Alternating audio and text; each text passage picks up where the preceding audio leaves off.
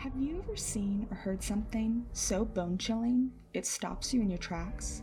Your hair stands up on your neck, arms covered in goosebumps.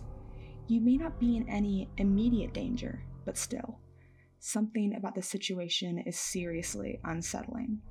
You don't know what is about to happen, but you know it won't be what you expected. That is like my favorite feeling. After listening to podcasts about spooky, scary things happening in our world around us, I couldn't help but want to make my own. Even if it's just into a microphone, I need someone to talk about this stuff too. And I want to learn more about my interests and things that make me kind of paranoid.